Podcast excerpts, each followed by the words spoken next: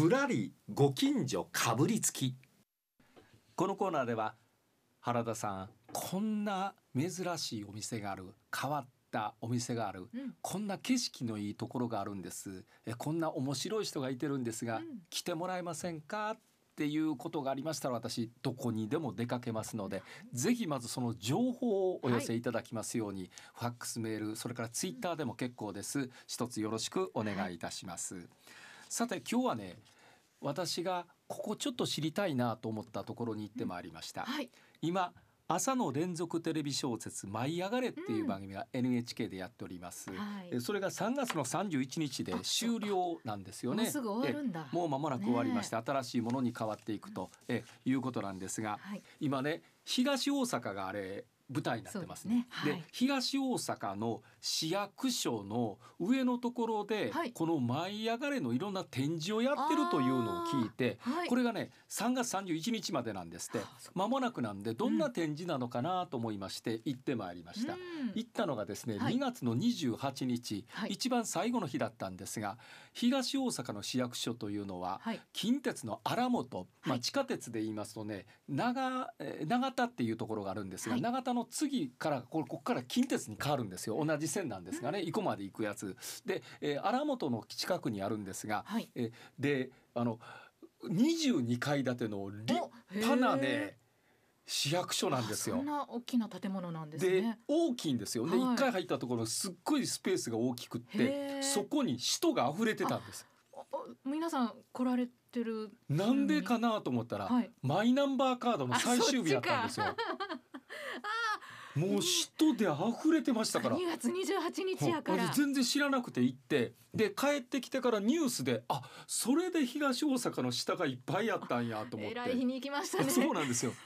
で入ったねちょうど真ん中のところにはい。大きなね、うん。ガラスケースがあるんですよ。うん。どでかいガラスケースがあって、その前にあのえこれ折ってくださいという飛行機を折る折り紙のようなものが置かれてるんです。はい。で私持って帰って「え舞い上がれ東大阪」と書かれた、えものをですね折ってもらいました、はい。城代さんに。おりましたよ、はい、でこれをね、はい。その大きなガラスケースの中に入れとくんですよ。え今うん半分ぐらいまで、えーそれが、うん出来上がってましたけれども。でそれを、まあ、どうするんかなと思いましたら、うんはい。まあ、東大阪市の方にお伺いしますとまだ決まってない。あまだ決まってない。ねまだ決まってないらしいんですがななんか使うとは言うてありました。とりあえず入れといてえそうです。ね。あの東大阪の市役所行かれたら一遍あの追ってください。ねこれえ私水色ですけど、うん。いろんな色あるんですか？そうなんですよ。他にもあったりしますんでね。えー楽しい。え。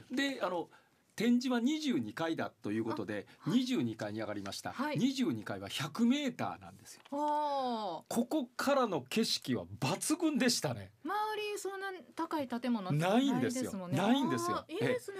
ほらね東西南北ぐるっと360度、大阪全体を見渡すことができるというまず東側を見ますと生駒さんがすぐそこです、もうそこそもばか。う手を伸ばせば届くから 伸ばしても届かないんですが もそう本当すぐそこです。えそれから西はハルカスからはい。梅田の高層ビルまで綺麗に見えるんです、へええもうそら雄大な景色を眺めるこんな場所があったんだと。これ無料ですからね。あ無料で上上上がれるのは無料ですからね。あで夕暮れのトワイライト、はい。え非常に綺麗らしくってなんと日本のえー日本夜景遺産に認定されてるんですってここの22階市役所の東大阪の市役所の22階で日本夜景遺産に認定されてるんですって。あすいません知らなかった。そんなでところがあるレストランもあるんですよ。あ東側のところに。22階。えへー。で私せっかくやちょうどね昼ご飯時だったんで、はい。ハンバーグランチ食べて帰ってきましたも ん。あーす人ごいすごい優雅な気持ちになりました。窓際で食べさせてもらいましたいいですね景色見ながら。はい。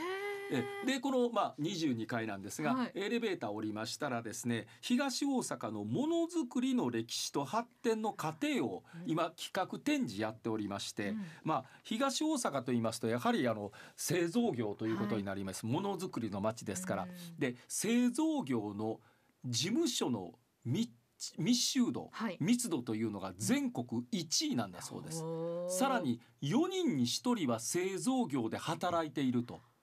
は？えーものづくりをする会社が5954社ある。これ全国で1位なんですよ。一位ですか？はあさすが東大阪やなと思いました。そういうのももう全部はい。展示してある、展示されてるという。で映像で出てくるものもありましてその映像で出てくるものは東大阪がなぜこのものづくりの街になったかというのをですね詳しく説明してくれるんですよね。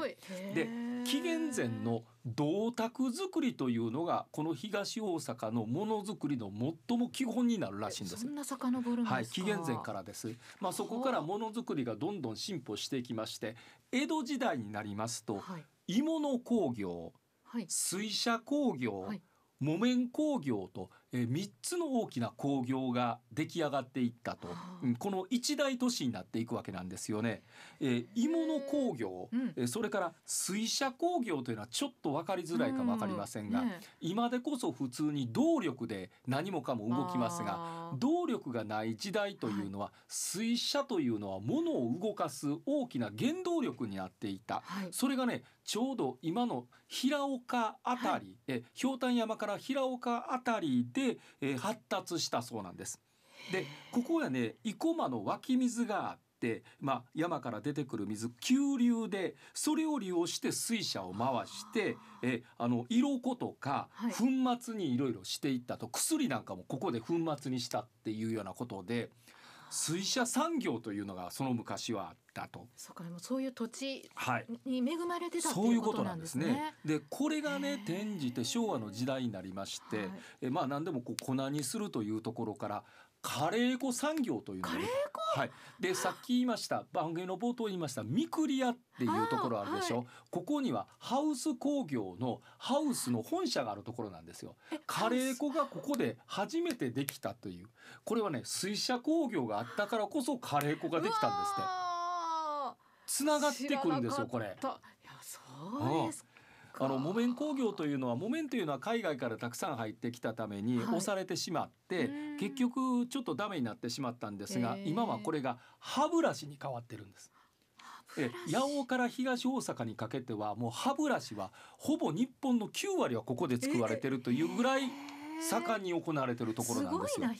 す。だからやっぱりね江戸時代からの歴史をうまくこう引き継いでこのものづくりというのは出来上がってるというのが東大阪だなというのがよくわかりました。そ。ういう歴史があるんですね。そうなんですえーさあそこで、はい。えー22階の展示なんですけれども、はい。今企画展示で「舞い上がれの」うん。えーところをそういうのがあーまあ、写真などをですね、うん。中心にいろいろやっているということなんですよね。はい。ええーあのお好み焼き屋さんが舞台になってるんですが、うん。え一応のれんがあって、はい。でその横にパネル展示がいろいろあってというようなそんな説明書きがあってと。ええあのうなかなか楽しく、ねえ。えーその様子を見ることができる。で周りの景色も非常にいいんでで東大阪がこれ舞台になってますから、はい。東大阪がこれ舞台になってドラマができて、うん。もう間もなく終わろうかとしてるんですが、はい。東大阪の街自体に何か影響があったのか、はいとい。うお話を東大阪の広報の方にお伺いしてきました。非常にあの綺麗な22階大体100メーターぐらいあるということなんですが東西南北みんな見渡せるというね今日はお天気がいいんでねハルカスはもう当然ながら梅田のビル群、えそれから南の方に目をやりますと,、ええーと生駒山系からその向こうですね、えー葛城山系までもうぐるっと見渡せるというもう絶景ですね。えーえーということで吉川さんにお話をお伺いします。よろしくお願いいたします。しかしまずもってものすごく景色のいいところですね。こう高さが100メートルもあるのであの結構大阪のもういろんなところを見渡せるところになりますね。えー今この22階のところで「えー舞い上がれ」のおスペースがあってそこでドラマを再現しているスペースがあるんですね。はいあの実際にこちらの方に来られた方のご感想みたいな何かありますか？そうですね。あのよく聞くのはあの、まあ、ここに実際にこういう展示している場所に来てあのいろんな展示を見ることであの自分たちの街が本当にあのドラマの舞台になったんだっていうのをあのより実感したっていう風な感想はいただいてますね。このドラマが始まって東大阪でちょっと変わってきたなとかああるいはこう反響があったな影響があったなっていう部分っていうのはありますか？そうですねやっぱりあの、まあ、市民の方もそうなんですけども東大阪市のあのものづくりに関するまあ注目がちょっと高まったというかそういうふうな印象は受けてます。そういう意味ではあの東大阪市民にとっては誇りですよね。そうですねあの、まあ、誇りを持っていただいたっていう声もあの確かによく聞きます。ええことですよね。ドラマが地域の皆さんの誇りになるというのは、え。ーえ。ーさらにですね私この展示をですね見ておりました。ら、なんとねはい。原田さんって声をかけてくださった方がいらっしゃいまして。あえらさあその方にもちょっとお話をお伺いしました。えー、今22回うろうろしておりましたラジオ機の方がいらっしゃいましてどうもこんにちはこんにちは。いつもお聞きいただいてる毎日ほぼ毎日あの仕事中なんで聞くだけしかできないんですけど、ははいい。で聞かせてい今日はなぜこの22回の舞い上がれのここへやってこられたんですか？今日はえっ、とたまたま下の市役所に用事があって。で上のラウンジにランチをしに来て待ってる間にこれをやってるのでちょっと今見させていただいてたんです。ということは、はい。えー東大阪市民でいらっしゃるわけです私は違うんですけど子供がうん。そうそう東大阪に引っ越しするので、ええ。そうその関係でちょっと代わりには来たんです。あ、あそれでたまたまここへやってきた、そうなんですでたまたま私と。そうなんで今パッて見たら原田さんなんでちょっと迷ったんですけど声をかけるかありがとうございすます。声かけていただきました、えー東大阪市の印象というのはどうですか？